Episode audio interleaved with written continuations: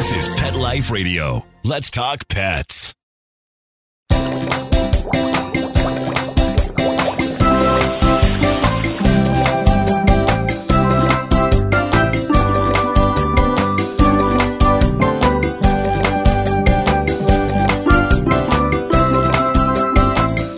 Welcome to Aquarium Mania. I'm your host, Dr. Roy Yanong, speaking to you from the University of Florida IFAS Tropical Aquaculture Laboratory. Thanks for joining us. We often use the term fish out of water to describe someone who's completely out of their element. But believe it or not, many fish have evolved with the biology, cues, and behaviors needed to move onto land and survive for long periods of time when necessary. My guest today, Dr. Noah Bressman, is an avid fisherman, artist, blogger, and assistant professor of physiology at Salisbury University in Maryland. Noah has studied a number of these so called amphibious fishes, some of which are invasive, for many years. Join us as Noah explains just how they do it and why. We'll be right back after these messages. How many of you have pets? My hand's raised. Now think about how lucky you are to have such a sweet little pet in your life, and that pet is lucky to have you too. But unfortunately, there are countless pets out there that don't have a home to call their own. However, Bob's from Skechers is trying to change that. So we developed Bob's for dogs and cats to help pets in need. With every purchase of adorable Bob's footwear or fun, stylish apparel, or even the cutest Bob's pet accessories, Skechers makes a donation to Petco Love to help save shelter pets. And with your help, we've already saved the lives of over 1 million pets and raised over $7 million. So while you're getting style and comfort with features like Skechers' famous memory foam cushioning, you're also helping to save an adorable pet in need and helping another lucky owner be connected with a future best friend and companion because happiness is having a loving pet by your side. Find Bob's at a Skechers store, Skechers.com, select Petco locations, or wherever stylish footwear is sold. Let's Talk Pets on PetLifeRadio.com.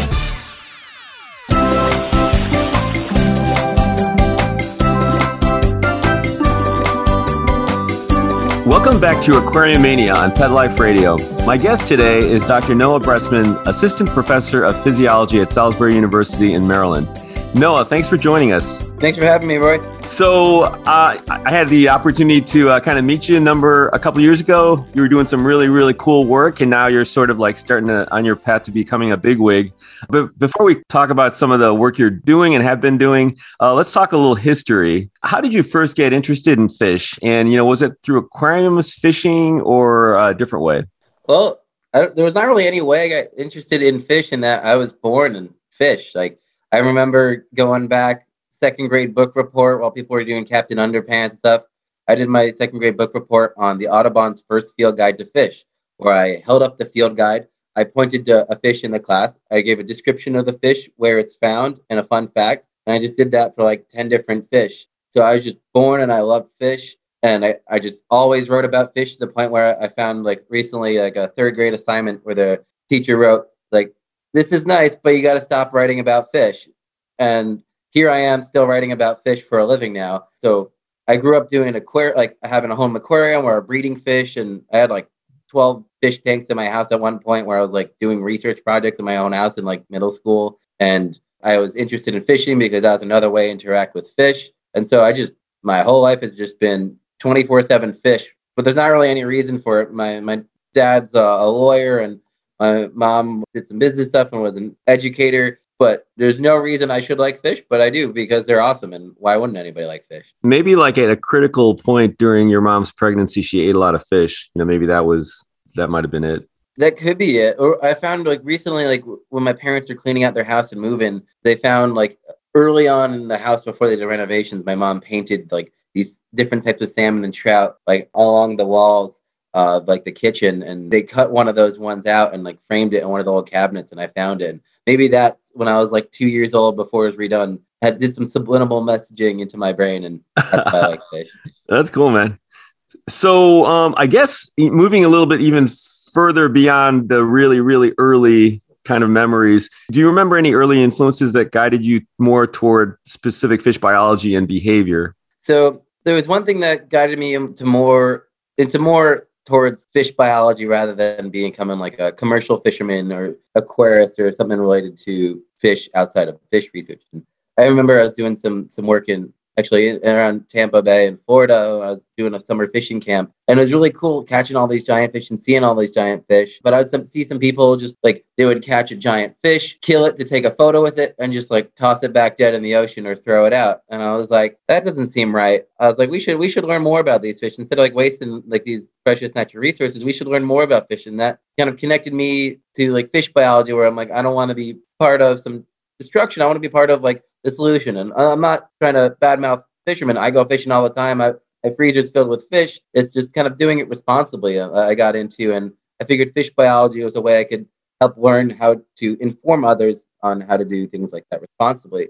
But specifically, I got into fish behavior and just that I grew up and I just loved watching my fish tank. I would just watch the fish interact, for like hours on end. And I would like put new fish and like, oh, these fish are breeding. And I'm like, look at that. And then this one, like these like kissing gouramis were, I guess, kissing in their display where they kind of clasp lips. And I just thought that's fascinating. And Shark Week, I was like, oh, Shark Week's awesome. I want to study some big sharks jumping out of the water, eating seals. That sounds awesome. And so the behavioral aspect is always what captured me, but I thought I'd do something like Shark Week, big, flashy, behavioral shark stuff or a behavior of predatory fish because like, oh, I could, I could go fishing and do that as research. But then when I was a, freshman at, in college at, at Cornell, I took a summer marine biology course at Shoals Marine Lab in Maine, where it was like a two week intensive field course where you're immersed in marine biology 24 7 and first half of the course, you kind of learn some background is on marine uh, anatomy and function of marine vertebrates. So I learned some background information about this, and then we had to do like a week long research project. And I thought, like, how can I do something about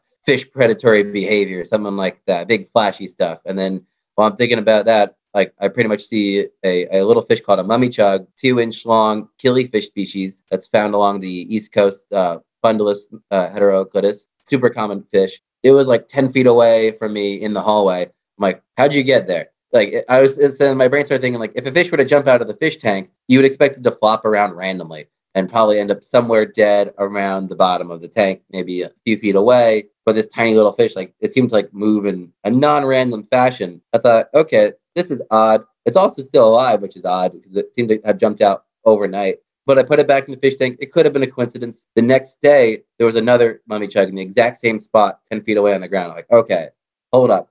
Something's going on here. This is not a coincidence. And I just did like a little few experiments on that for my week long project as part of the course. And found that like we had like a, a very low powered high speed camera, but still slowed it down enough to see that they're doing these orientation behaviors and they can actually jump in controlled manner and they're actually moving like if you put them next to water they can actually move towards water and i was like this is interesting like i want to learn more about like why are they moving towards water and so i worked with the ta we we got a small very small grant just enough to basically fund me to come back to the island for a couple weeks the next summer. And I did some more experiments where very simple experiments turning the the light off seeing if they can orient without light and found that like they use vision to find their way around on land. And then more specifically i thought like if you're using vision to find water while you're on land as a fish, what's the visual cue of water like that gives it the most away? And I'm like, it's probably reflection. Like water's pretty reflective, so it, it could be reflection. So I, I replaced the water with aluminum foil, and these mummichogs they moved towards the foil just as strongly as if it was water, if not even a little bit more. And so I'm like, these fish are moving towards the reflection. Which brings me back to the very beginning of how that fish was in the hallway. It must have just jumped out overnight. There may have been a bigger fish trying to eat it in the fish tank. And then the sun came up, and the spot that those two mummichogs were was on the shiny tile floor where the sunlight sh- first shined in the morning. And so that they're shining on that nice shiny spot where they thought it was a puddle. And so they moved towards that thinking it was water. And that's when all these aha moments clicked. I'm like, wow, like I came up with this. It wasn't about predatory fish stuff, but I made a real world observation. I was genuinely interested in it. I asked questions on how to do it. I created experiments to test that. And I was able to like discover something that nobody else knew in the world. And then I got to write it up and share it and like tell the whole world about it. And I was like, oh, this is awesome. I'm hooked. Like I'm studying amphibious fish for the rest of my life because it's awesome. And so then I started studying more amphibious fish because of that. But going full circle, now that I'm a professor, I'm still doing amphibious fish stuff, but I realized I'm in charge of my own lab. I can do what I want. And so I want to do some projects on some predatory fish behavior and some recreational fish anything that can involve me going fishing for research, I'm going to start thinking of those projects. That's cool, man. Yeah, that, that is pretty interesting. So, unfortunately, the fish were like looking at essentially at a fish mirage. It sounds like as they were they were uh, going to dry up eventually. Exactly. So, uh, but but you saved them. So that kind of got you through Cornell, and then that's when you pretty much decided you wanted to go to grad school. And and so, how did you decide where to go and who to work with? So I did some other work uh, after that Mummichog project. I did that work with uh, Stacy Farina and Willie Bemis at Cornell. Willie's still a professor at Cornell, and Stacy's a professor at Howard University. And then I got people recommended, like, oh, you should do this summer in- internship program uh, with Dr. Alice Gibb and Stacy Farina uh, at Friday Harbor Labs on more amphibious fish. And I did that. I'm like, I'm still hooked. And so I was like, I'm going to do my PhD on amphibious fish. And there's not that many people that studied amphibious fish. So I guess the numbers are growing each day now that the people that do study them teach other people, but there weren't that many labs that study amphibious fish. And so I reached I reached out to a few of the PIs that study that and applied to their labs and then I had to decide which lab to go to. And I just felt that I felt the the most kind of at home, comfortable. Like I feel like I'd be the best well off at the program at Wake Forest University with Dr. Miriam Ashley Ross, which is my PhD advisor, and we we worked well together. Uh, but it was is really a factor of there's not many options if I want to study amphibious fish. Here are the few people. Of those few people, who do I work best with, and which program do I feel myself being most successful? And and so that's how I found myself at Wake Forest. Uh, but I, I, had a, a great time. Great. I like to think a very successful PhD at Wake Forest, and those fish projects that I started doing there ended up bringing me down to to meet you uh, at the US facility down there when I was doing my walking catfish and then pleco research after that as well. Yeah, and that was pretty interesting when uh, when we met, and you kind of told me what you're doing, and uh, yeah, it's cool. It's cool, kind of seeing where you've come from and where you're going. So uh, now I'm going to kind of transition into uh, what I'm I'm going to call the our surf and turf fishes, but you call them amphibious. Um, can, can you maybe uh, give a a quick overview of what that means. But what, before I say that, though, I do have to say, and I think I mentioned to you, I checked out your Wix site, saw your TED Ed talk, The Fish That Walk on Land, which was really cool. Great animation. You did great narration on that. It definitely was kind of Dr. Seussy versus horror, but I really liked it. So yeah, let's let's go back and can you explain what you mean by amphibious fishes? Okay, so amphibious fish. I mean, it's it's a loose definition.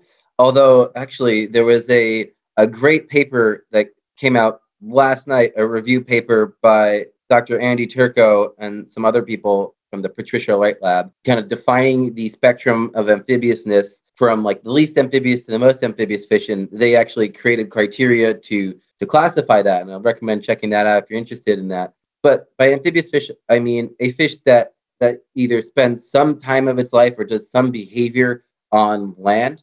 And it could be as simple as there's a frog on the shore, you jump onto land to grab that frog and come back in, versus living in a log for months at a time.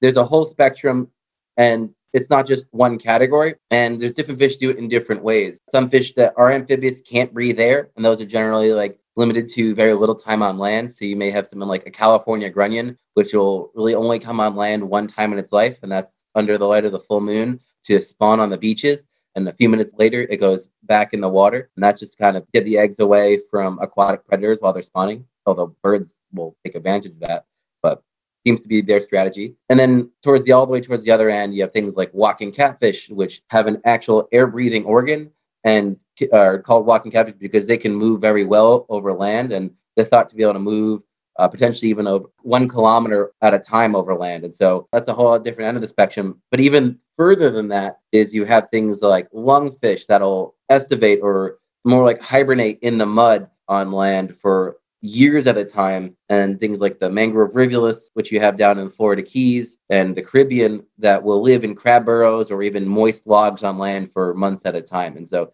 amphibious you don't have to be the most amphibious fish you don't have to come onto land all day long. You just have to do come on land or have the capability of coming on land at some time. So there may be an amphibious fish that never comes on land in its entire life just because it's never had to. It may just be conditions were good, so it never had to leave the water. Whereas other amphibious fish, even the same species, may come onto land more often in a different population where let's say there's predators chasing them onto the land, aquatic predators chasing them out of the water, or you have like poor water quality, which causes them to leave the water in search of better water quality. And so even within the same species, there could be a spectrum of terrestriality just based on the environment that they're in. So let's kind of start looking at a couple of these a little more closely, and maybe we'll talk about one before the break. One that I actually learned about years ago and is definitely fascinating, and we actually do have them up, you know, around St. Pete in this area is the uh, mangrove rivulus, which at the time had a different genus and species, but it is a, a bizarre fish in a lot of ways. Why don't you kind of tell us a little bit about Kryptolebias marmoratus, uh, why it's a little weird, and then also then you know obviously talk about its kind of amphibiousness as well. Uh, I wouldn't say they're just a little weird. They're all they're a lot of weird. Uh, they definitely they are one of the only I think two simultaneous self-fertilizing hermaphrodite fish, and by that I mean there are some other fish that will change sex from male to female or female to male, or they'll have both male and female gonads at the same time. But usually when that happens, when they have them at the same time, they'll exchange like one will give lay its eggs, the other one will fertilize the eggs, and then they'll, they'll switch that around. But the mangrove rivulus will fertilize its own eggs. And so they're essentially cloning themselves. And so they have these like very similar genetic lines and you can take them from different populations where they have different genetic strains and you can it's great for getting a sample size when you have like pretty much genetically identical animals over and over and over and over and you can like genetics does not factor into this uh, experiment as a control because there's no genetic diversity, assuming you're using the same strains. But if they get stressed, they will irreversibly change to a male where their color will change from like a drab, kind of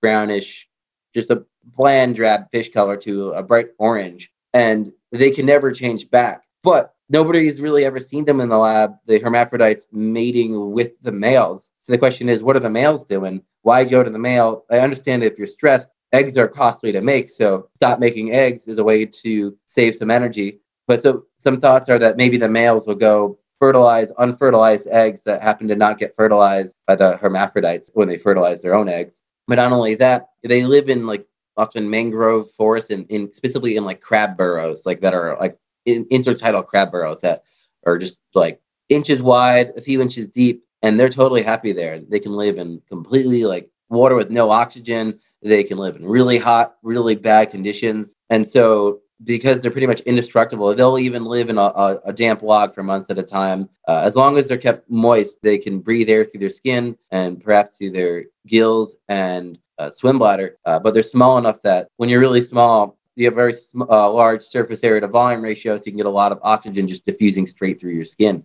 But these fish can move around on land. They'll pounce on prey on land, but the like the little crickets and stuff. But they'll have to bring those that prey into the water to swallow, to the physics of the water to help them swallow. But because they're so adapted to land, they're great fish to study for how like evolution of life from water to land, evolution of extreme physiology to survive in these crazy conditions. And they're so easy to have in the lab because they're used to these crab burrows. You put them in a little like one pint Tupperware container with a little bit of water and like a cotton ball for them to come out onto if they want to. You don't need to change the water for weeks or months at a time because they like it when it gets covered in algae and it gets disgusting looking because that's what they're used to. So they're just great to work with and just fascinating all around the board. And can't wait to do some more work with them. I think you had one paper on uh, working with those, right? What was your kind of main focus on that, and and maybe briefly explain like how you did the the research. This was my first chapter of my dissertation at Wake Forest, and it was an expansion of my work on mummichogs, where I did that orientation work where there's there was very little work on how fish orient in a terrestrial environment because when people think of how fish use senses, they're like, oh, we're going to look at how fish use senses in the water. And so, very simply, I wanted to figure out, okay, I know mummichogs, they use vision and they look for reflections on land. What other cues do amphibious fish use to move around on land? And do other amphibious fish use vision? And so that's why I was like, we got all these mangrove rivulus in the lab at Wake Forest already when I got there. Let's see if they use vision, basic things like that. And so I simply had a setup where I had this like kiddie pool, this plastic kiddie pool that was empty. That I'll just put a, a fish in the center on a cup and I'd like have the cup on a pulley and I'll pull the cup up so it's straight up so it doesn't they don't move or like the cup doesn't influence the direction of their initial movements. And I would film from above and just see which direction they go. But I noticed something interesting while I was doing these experiments. I was originally in the room when I was doing these experiments, and I'd pull the cup and watch from one end of the, the tank, and then all the fish would go to the other end of the tank. I'm like, let me just see what's going on. So I go on the other side of the tank and do those same experiments, and the fish move away from me again. I'm like, well, clearly they're using vision because they can see me, and so I'm going to step out of the room and like have the pulley through, uh, pulled through like the door outside of the room and I watched remotely on my uh, through a GoPro on my phone, like live streaming it, and I could see what they're doing. And then in that control, they started moving randomly, and I'm like, okay, my presence has an influence on them, which was interesting. And then I went, I did some other experiments where I was testing like, can they move towards oil, water? So I put like water in one quadrant of the kiddie pool to see if they move towards that more than the other quadrants. I would do things like what colors do they prefer? Like simple contrast things like spray one side black, spray one side white they can move towards the water, and they chose the, I believe, the the white coloration more, and that could be because white's more reflective, or maybe they want to feel like they're in a more open habitat rather than a, a dark, shady habitat where they don't know anything's there. I did some experiments where like, can will they like do they have preference and can they orient uphill or downhill and tilted the kiddie pool and they, they move downhill? Seem to whether they're going with gravity or like they're intentionally working with gravity is is still unknown, but they seem to be able to continuously reorient and position downward but some of them did go up, not a significant number. They significantly moved down the platform, but it shows they had the capability of moving up if they if they wanted to. But it might as well, if you're trying to go somewhere, you might as well go with the flow and work with gravity to get where you're going. I also did some experiments where I put like an aquarium, like an object to see if they'll use shelter. So I use like an aquarium decoration, a natural one. And interestingly, they moved away from that, but they may have moved away from that just like they moved away from me, thinking it was a unfamiliar object that could have been a predator. But the ones that happened to move close to it immediately made like a beeline for it and like wedged themselves under. So it seems like they may actually be like nearsighted where they can't really tell things what things are from far away, but if they get close, they can inspect them better. I did a couple other uh, treatments, I, I think, and like like the the foil treatment, they moved towards reflections again. But this was mostly to see to test if they use the same cues as mummichogs, as well as what other cues are out there.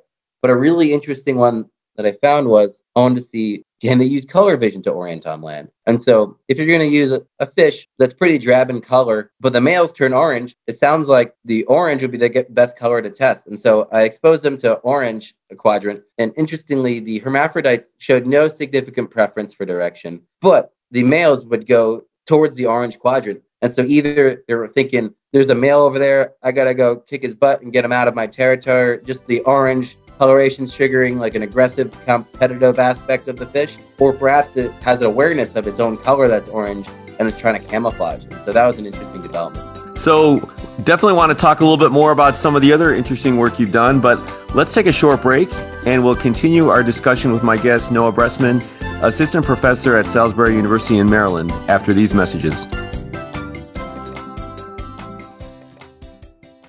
Take a bite out of your competition. Advertise your business with an ad in Pet Life Radio podcasts and radio shows. There is no other pet related media that is as large and reaches more pet parents and pet lovers than Pet Life Radio. With over 7 million monthly listeners, Pet Life Radio podcasts are available on all major podcast platforms. And our live radio stream goes out to over 250 million subscribers on iHeartRadio, Odyssey, TuneIn, Stitcher, and other streaming apps. For more information on how you can advertise on the number one pet podcast and radio network, visit PetLifeRadio.com slash advertise today. Let's talk pets. Let's talk pets on Pet Life Radio. Pet Life Radio. PetLifeRadio.com.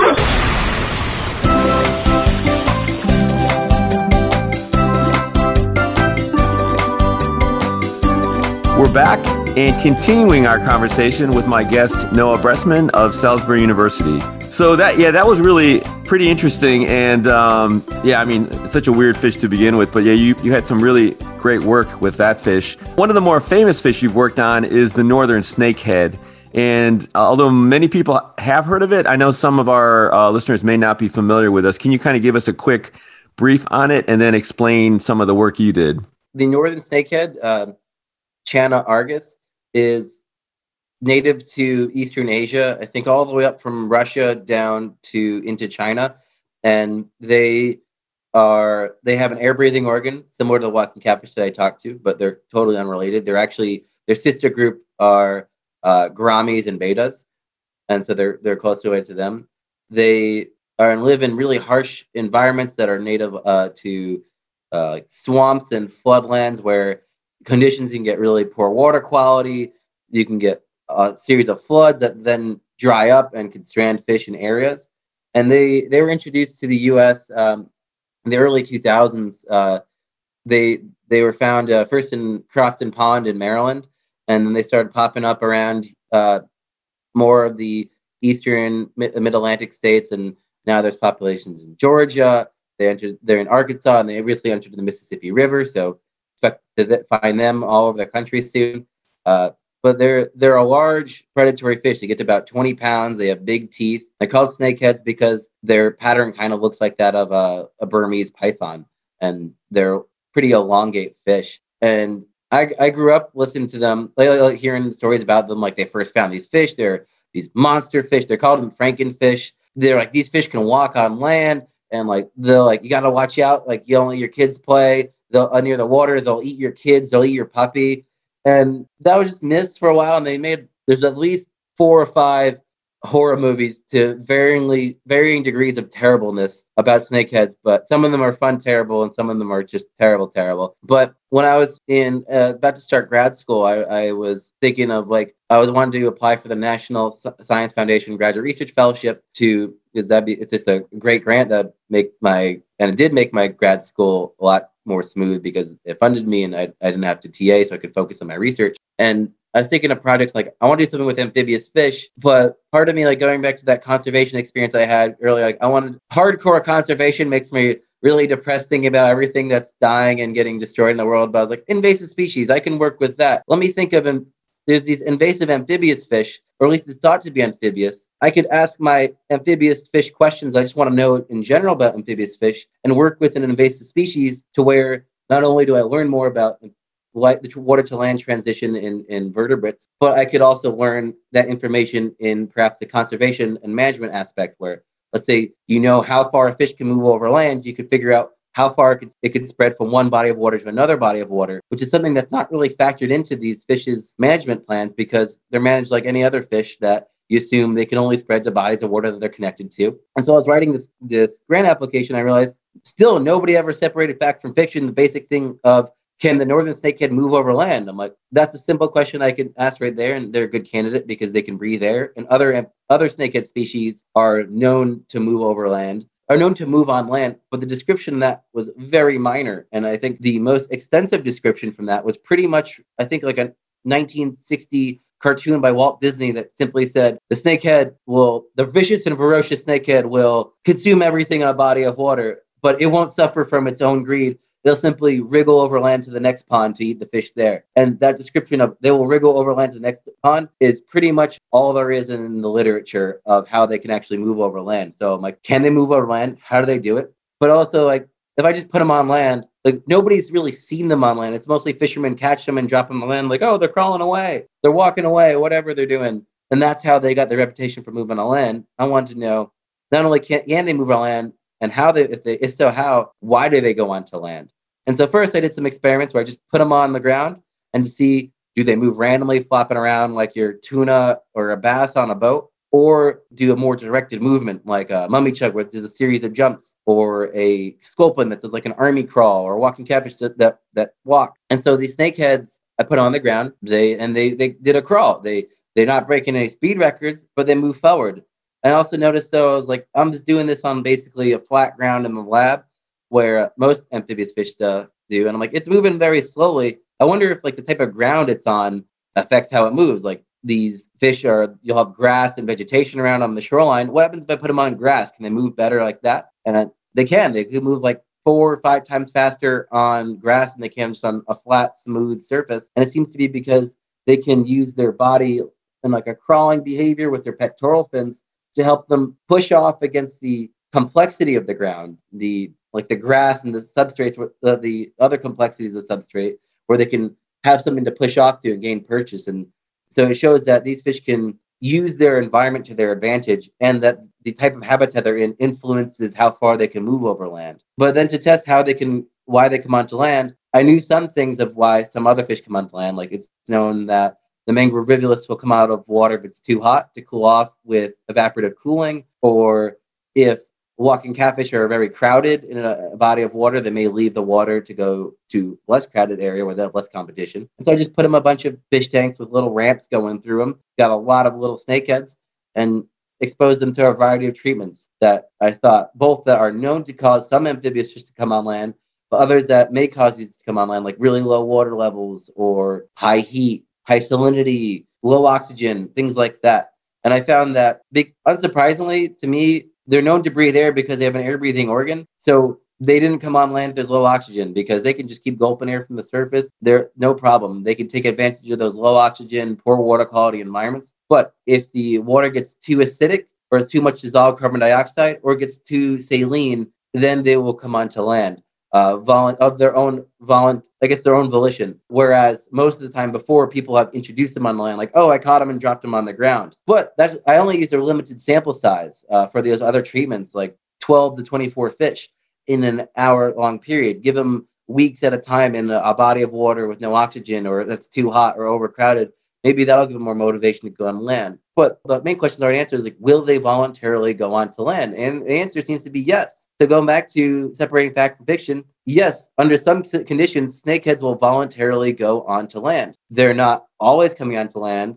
They're not frequently doing it. It's a rare behavior, but because they'll actually do it, a rare behavior, all it takes is one snakehead to, or I guess two snakeheads to leave uh, one body of water, enter another watershed, and reproduce there to start a whole new population they can then spread. And so I was able to help answer those questions I originally I had as a kid growing up, like whoa, this frankenfish, like, can it come onto land? Will it eat people? No, it's not going to eat your babies. It's not going to eat your pets. Don't worry about that. Just don't lip them like you would a bass because somebody lost a thumb like that. That's the only way you really get injured by them if, is if you're physically putting your hand in their mouth. But those rare dispersal events where they could come onto land can and may have already happened. And that may have been potentially how they entered from there was a fish farm in Arkansas. And then eventually there was a population that got loose near there and established themselves in Arkansas, a couple could have escaped. And that's how they're entering the Mississippi River. So it is possible. And it was interesting to really combine amphibious fish with some some aspect of conservation and invasive species work where I felt like I was making that research as important uh, with as much broader impacts as I possibly could to inform the most different areas of science. Yeah, no, that was definitely some great work. So you mentioned uh, coming down and uh, working on walking catfish, and that was kind of like I mentioned earlier was was really kind of interesting to see what you were doing. Walking catfish, obviously, um, another fish that's considered invasive here in Florida. Can you tell us a little bit about this species and the work you did with it? So the walking catfish is initially from Southeast Asia.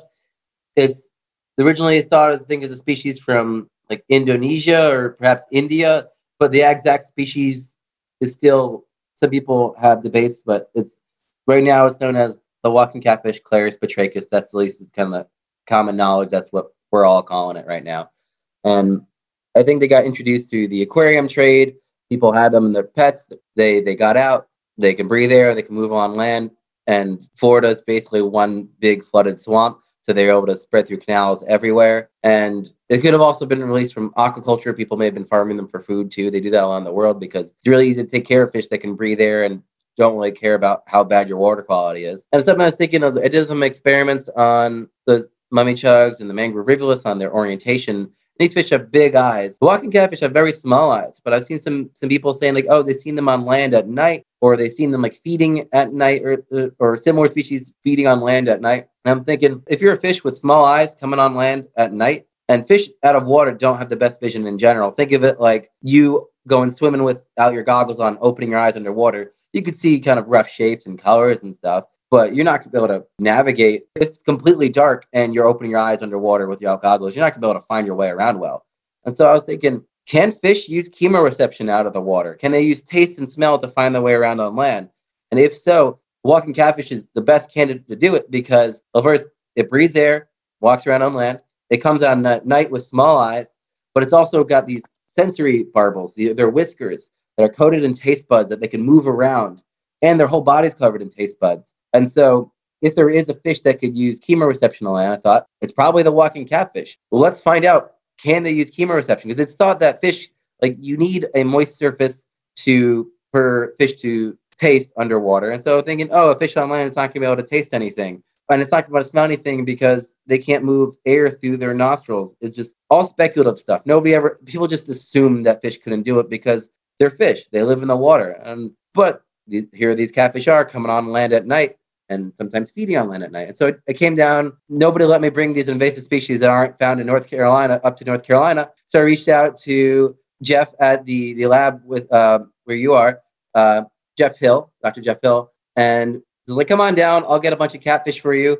We can do some experiments." And that's where I met you uh, down in the facility where I'm doing my work in the greenhouses there and exposing these catfish to different, very simple chemical cues. Like I would just spray the ground with deionized water. They would move around randomly. And so it's like, okay, there, there's nothing in this greenhouse that's causing them to move in one direction on their own. Now, what if I spray half of that arena with L-alanine, which is an amino acid that has in other cat in like the channel catfish, it's shown the strongest positive taste response. They love it. Like they can't get enough of it. It's delicious. And so I found if I spray half the, the arena with that, they prefer to move towards that side. And so that shows just very simple level. If they're in direct contact with this on a, on a slightly wet substrate, they can de- seems to be able to detect it and orient to that. And I did some other treatments too to kind of confirm that. But then uh, the more interesting experience I thought were some people were telling me like, oh, I would see these walking catfish leave this body of water on a sunny day where it's not wet out or anything like that, move in a straight line like hundred feet, slightly uphill to like a cypress mound where they're standing water out of view but it's upwind and they're moving a straight line upwind. And like, how could they know that body of water is there? They're waving their whiskers around on land. So maybe they can detect things in the air that's moving or just either gradients or just the, the flow of compounds in the air, use their whiskers to triangulate the source of it and move towards that. And so I did some simple experiments where basically I, I had these walking catfish in this arena. I had this little body of water they couldn't see, like it like below this lip in this arena where I would use filtered water with that you would assume have no chemicals or other like organic compounds you would find in the wild. And these catfish would move randomly. They didn't know that body of water was there. But if you dump that water out, you go outside to the pond, scoop up some water from there, or you scoop up some water from their fish tank where they're swimming in. Whatever compounds are in there seem to have attracted them and they would move towards that water. So simply it's a very simple experiment, but when you give them filtered water with nothing in it, they move randomly. But if you add chemicals into it, that influences their behavior, showing that they can use chemoreception to orient on land. And I'm still trying to separate out whether they're tasting the air to find their way around using their whiskers, or they are smelling with their organs that may be adapted to smell out of water that we haven't really looked, nobody's decided to look into yet because nobody thought that fish could detect chemicals out of the water. So it really opened up this wide door. And now I like which te- like now my next question is I guess which sense are they using, and then there's all sorts of more questions I can build off of that, but we just barely scratched the surface with that. And so I'm excited to do some more work with Walking Catfish. I think the other cool part of that, the work you did was looking at kind of social media and YouTube and how you were kind of trying to use some of the information that was out there. Maybe uh, can you talk about that for a sec? Yeah. So when I was for this project, like I used social media in and kind of a second afterthought where I had three weeks before the uh, I was scheduled to come down there, and I had nothing to do because I'm like, okay, I have fit, all my other data, analyze, data is analyzed, and also I was recovering from shoulder surgery, so I couldn't really do anything other than like be on my laptop. So I figured I found this project. I started thinking about this project based on some post somebody posted in a, a fishing group I was in. Like, look at this walking catfish online. I'm like, what was the way? Like, oh, was it raining recently? Was it sunny out? What time of day it was? You saw this, and they give me the information. That I might as well learn more about. Everybody's like people in Florida know like oh, like walking catfish come out in the summer when it floods. Like people will see them on land under all these conditions, and they already know it, but it's not published anywhere. It's not compiled anywhere. And so, sure, individuals may know it, but it's not really known well as a science. And if I were to go there and try to capture and see walking catfish out on on land in the wild, I'd be looking around all the time scrambling. But I figured I might as well pull everybody who's already seen them and use mo- uh, much more eyes out there than my own to get more information. And so I just posted in all these wildlife and fishing related Facebook groups. I'm like, hey, I'm a fish biologist coming down to your neck of the woods in Florida. If you've seen a walking catfish, please let me know and tell me like what time of day it was. What was the weather like? Was it alone? Was it with other catfish? Any other noteworthy stuff? What time of year it was? Was the ground wet? Basic things like that. and people would be telling me things like, "Oh yeah, here's all this time of day information." I learned, and like I learned things from that, such as like they mostly come on land during the rain, and when it's wet out, which makes sense. They need water to survive, but not always. Like there is like sometimes they will come out when it hasn't rained for a few days. It's not the ground's not wet, but here you see this catfish on the ground. Other times, some of the information would be not quite what I was expecting, but very interesting nonetheless. I was like, was there a body of water nearby that you saw, like a visible body of water you saw? And two thirds of people said no. Like, and all the comments, people in the kind of what else, like the kind of extra information section, people would say like, I would be in the there's like a Payless Shoes parking lot in like Lakeland, Florida, I think, is where the most observations were. Where, like these fish are in the parking lot and they came out of nowhere. Or downtown Tampa, they come out of nowhere. I kept thinking like these fishing are coming out of nowhere, mostly around concrete areas and stuff like that. And I started looking at YouTube videos and all this stuff, and I'd see like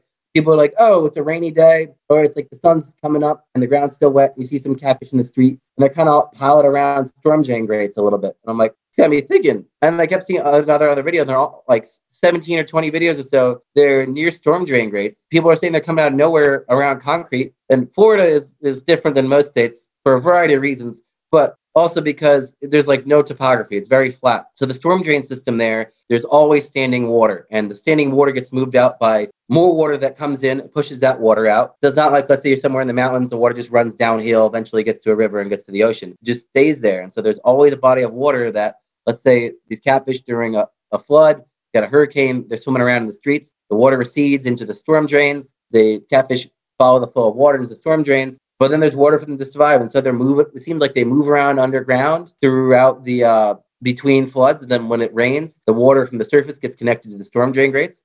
They swim out of storm drain grates and they move around in the parking lots. And so I learned that from some of these observations. But I also learned something. One guy happened to respond. He's like, I'm a USGS wildlife technician. And I saw a hundred of them in a road while I was driving home at night. And said, I'm going to get some dinner. I'm going to take 50 of these catfish, put them in a, my truck, drive home. But he noticed a lot of worms like earthworms that come out of the ground when it's wet out on the land around these catfish. He got home and he, he filleted these catfish for dinner and decided to check the stomachs and found that half of them had those worms in their stomachs. Like not like a parasite, but as in they were eating these worms. And so it shows like, oh, it seems like these catfish could taste chemicals in the flooded landscape, the wet landscape, with your whiskers, coated in taste buds. They can move them around to triangulate and find these worms and then eat those worms while they're on land. And so that social media survey was very helpful. And I thought it was kind of fitting because that project was funded by, I guess, a crowd-funded grant that uh, through like the uh, through experiment.com, like Animal Superpowers grant. People tried to help me raise money for this project, and so it's kind of fitting that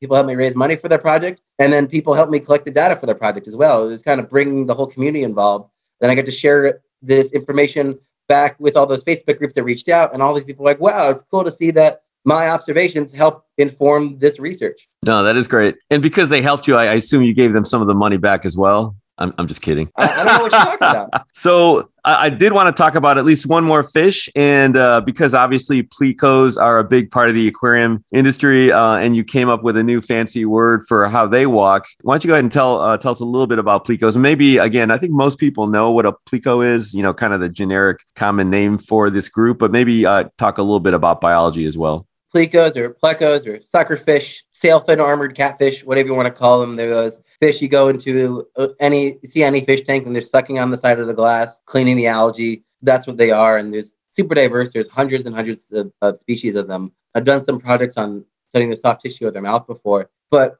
and they're they're another invasive species in Florida that were introduced in the aquarium trade. They people think they're cute. They're like three inches long when they buy them. They help clean the algae, and then a year later they're a foot and a half long, and they can't fit them in their fish tanks. So they're like, I'll just let them go outside, and that's how a lot of invasive species around the world start, where it just takes a few people releasing them. But so they're around in Florida, and during that survey, one person's like, "Oh, here's like a photo of a, a white catfish I took on land," and oh, that's a not a white catfish, that's a pleco but is that photo is on land, like maybe a bird dropped it or something like that. I don't know. And then while I was doing work at the Tropical Aquaculture Lab down with you, somebody came into the greenhouse doing a walking catfish experiment to uh, to yell at me. It's like, we, we let you come here and do your research here, but you let your invasive walking catfish outside. Like, please don't do that. Otherwise, we're not going to let you come back here because we can't let these invasive species escape. I'm, I'm so sorry. I'll go outside and collect it. I go outside. I'm like, that's not a walking catfish. That's not one of mine. That's just a, a pleco that's out on this ground here. And I'm like, huh, this got me thinking. So it's not just that one instance. They're not as common as walking catfish, but here's another one on land. This one was dead and it was about 30, 40 feet away from a pond, but it was on the land.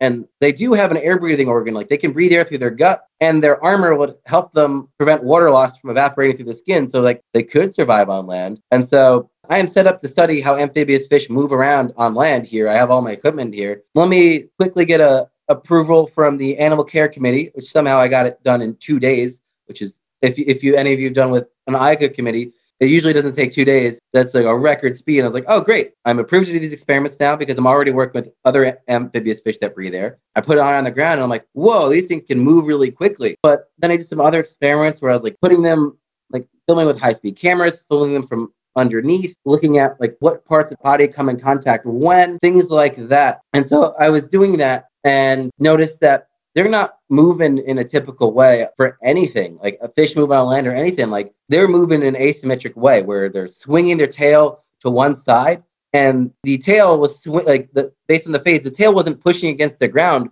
They were moving more when the tail flings forward. So it seems like it was at least partially inertial based where like a kid pumping their legs back and forth on a swing they're swinging their tail forward and then slowly resetting and then swinging their tail forward to help them move forward. The larger ones seem to be able to push against it, use their tail more to push against the ground. The smaller ones were almost exclusively flinging based. And they're also using their mouth where they put their mouth down for half the movement and then not the other half of the movement, but only on one side. And they're only using like the fins on the pectoral and pelvic fin on one side of the body to move and they rotate around those. So like they plant their mouth down, they rotate around those fins, then they lift their mouth up and their fins up and swing their tail forward, and they plant their mouth back down, push out with their fins to rotate forward, and they repeat like that. And so it's a really just bizarre behavior, asymmetric. And you think any asymmetric behavior to, to move on land, let's say you move your leg one more, let's say you move your leg more one your left leg more than your right leg when you walk, you'll just walk in circles. A fish does swim moves their tail more to one side, they'll swim in circles. But these fish are moving in a straight line. And so they're just doing something so bizarre that's so unlike any other way of moving around that we had to create a new word to describe what they're doing because we can't call it like a modified crawl or modified walk because it's not even in the ballpark of a crawl or a walk. And so we're bouncing around idea names as me and my uh, advisor, Dr. Ashley Ross at Wake Forest. And the name we settled on was like it seems like they repetitively fling their tail forward. So let's call it ruffling, short for repetitive flinging. And so I got to create a new word, which is cool. Like, when else do you get to create a new word? I'm like, I get to create a new word, and hopefully we'll see it in the dictionary. So y'all have to start using that word. So make make it common knowledge. You're like, oh, you see that pleco ruffling down the street the other day? It'll only be a, used in very specific contexts. It seems like, but this behavior is possible partially because well, exclusively because they have this really rigid armor all around their body. And then they have these weird bones that cause their pectoral and pelvic fins to lock up, reducing the range of motion. I CT scanned them and saw that these bones, this bone called a lateral pterygium. It's only found in this group of catfish. Have this bone that connects to their armor, and then their armor connects through like their vertebral column through these weird peroneural arches that are that a uh, peroneural spines, whereas most fish only have one neural spine, and there's all sorts of these weird interlocking skeletal things going on that both restrict their mobility so that it seems like they if they wanted to move like another fish over land they physically could not. They are physically constrained into only being able to move in this way to move over land. But because of that, because their body can only move in a certain way, they're not losing excess force going out in other directions. The force is transmitted very directly through their body to the ground with like with limited wasteful force being used. So because of that, they can move very effectively in this way. Like some of them, you know, the, the highest burst I got one was moving over a meter per second over land. So over like two miles per hour, mind you, for like a second, but that's still a fish moving two miles per hour in a, in a over land in a second. And overall, their speed is still the highest among any amphibious fish, but they do it in such a weird way. And you wouldn't think of it from these heavy armored fish. They do slow over time, though, because they're so armored, but because they can breathe air, they can move around over longer times. But the interesting thing is, nobody really sees them on land at all, unless a bird drops them on land or a person catches them. Because let's say uh, you have like a heron or a cormorant tries to eat them, they're very armored, they're very spiny. They'll try, sometimes they get them down, sometimes they can't get them down, they just drop them on land wherever they are. Or you'll have people who catch them their cast net. They tear holes in their cast net because of all their spines. They get angry, but they know that this fish is an invasive species. So they're trying to do their part by just hurling it into the bushes, being like, you're not going back in that water. You're not going to destroy the water because they, they have harmful effects on the ecosystem and they cause erosion by burrowing to the riverbanks and things like that. So they think they're helping, but they don't know that these fish can breathe air and move around on land. And I guess the birds don't really care about that either. They just don't find them that appetizing if they can't swallow them. And so these predators are introducing these fish that normally won't really come onto land, at least not in the scenarios I've seen, and they're putting them onto land, but these fish can then have an opportunity to move overland to disperse to a new body of water where they can then inhabit and expand their population. So that's something to consider in that some of these fish that are amphibious, they may not voluntarily come onto their own unless like a predator chases them onto land or brings them onto land. But once on land, they can then move to a new body of water and establish their population through that. That is great, and yeah, ruffling. I, I I have used that word a couple times, just FYI. So uh, just so you know, we'll, we'll make right. it catch on. So, well, we're we're running out of time. I did want to at least mention two quick things, and maybe you can do like a thirty second or one minute thing on each. You've got some uh, really cool hobbies, including uh, obviously the, your art, but also your uh, your fish life list. Um, maybe uh, t- tell us a little bit about that to get outside of the the science a little bit? I get started through science. It's a method called clearing and staining, where you stain certain tissues, certain colors, like with certain chemicals. And so, like bones will be red,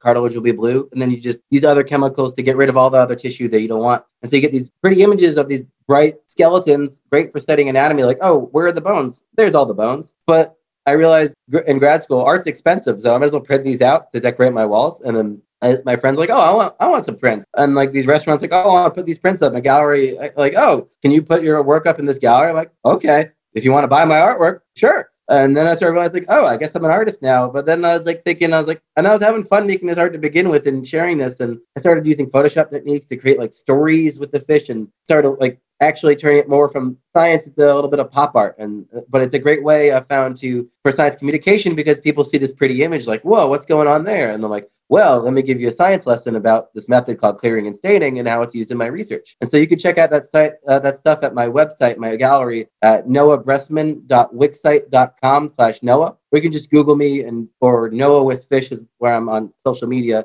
and that'll all pop up and you can find it through there. Uh, as for fishing, I just really like fishing and the biologist in me likes diversity of fish. And so I like just catching as many types of fish as I can. And I decided I'm going to create a list of all the fish species that I catch and I've caught. And then I found out there's it's, it's actually a thing that other people do. It's called lifeless fishing, where you create a life list of all the species you've caught. And so I just do it in a friendly way. Some people take it more competitively and have their own very specific rules, like you can't have a fishing guide take you, otherwise it doesn't count. And I'm like, I'm just doing it for fun for me. So I'm I, I do whatever rules I want to do. And I just want to see how many different fish I can catch, how many species I could see up close, interact with in the wild, just to see a small fraction of the fish diversity out there. And so uh, last week I got my 446 species on hook and line, a banded rudderfish, which is a type of small amberjack um, that's found along the East Coast. And that was cool. I use it as a way to, on social media, just kind of do fun facts about fish. Like, here's a quick fun fact about this fish that I caught, X, Y, and Z. Small social media post, and it's a good way to just communicate about the fish diversity out there. And get people interested in like, oh, get them out of fishing just for bass or trout. Like, oh, look at this cool giant pike minnow that gets like five feet long in the mountains of California. Like, oh, that's cool. Like, might as well go for that. Try something new, and just want to show people there's other fish out there. Explore, see what's out there. Try putting on small hooks. When there's no fish, big fish are biting. I might as well get small, little, colorful minnows. It's a just might as well get something, and they're also shows you what's out there. That's great.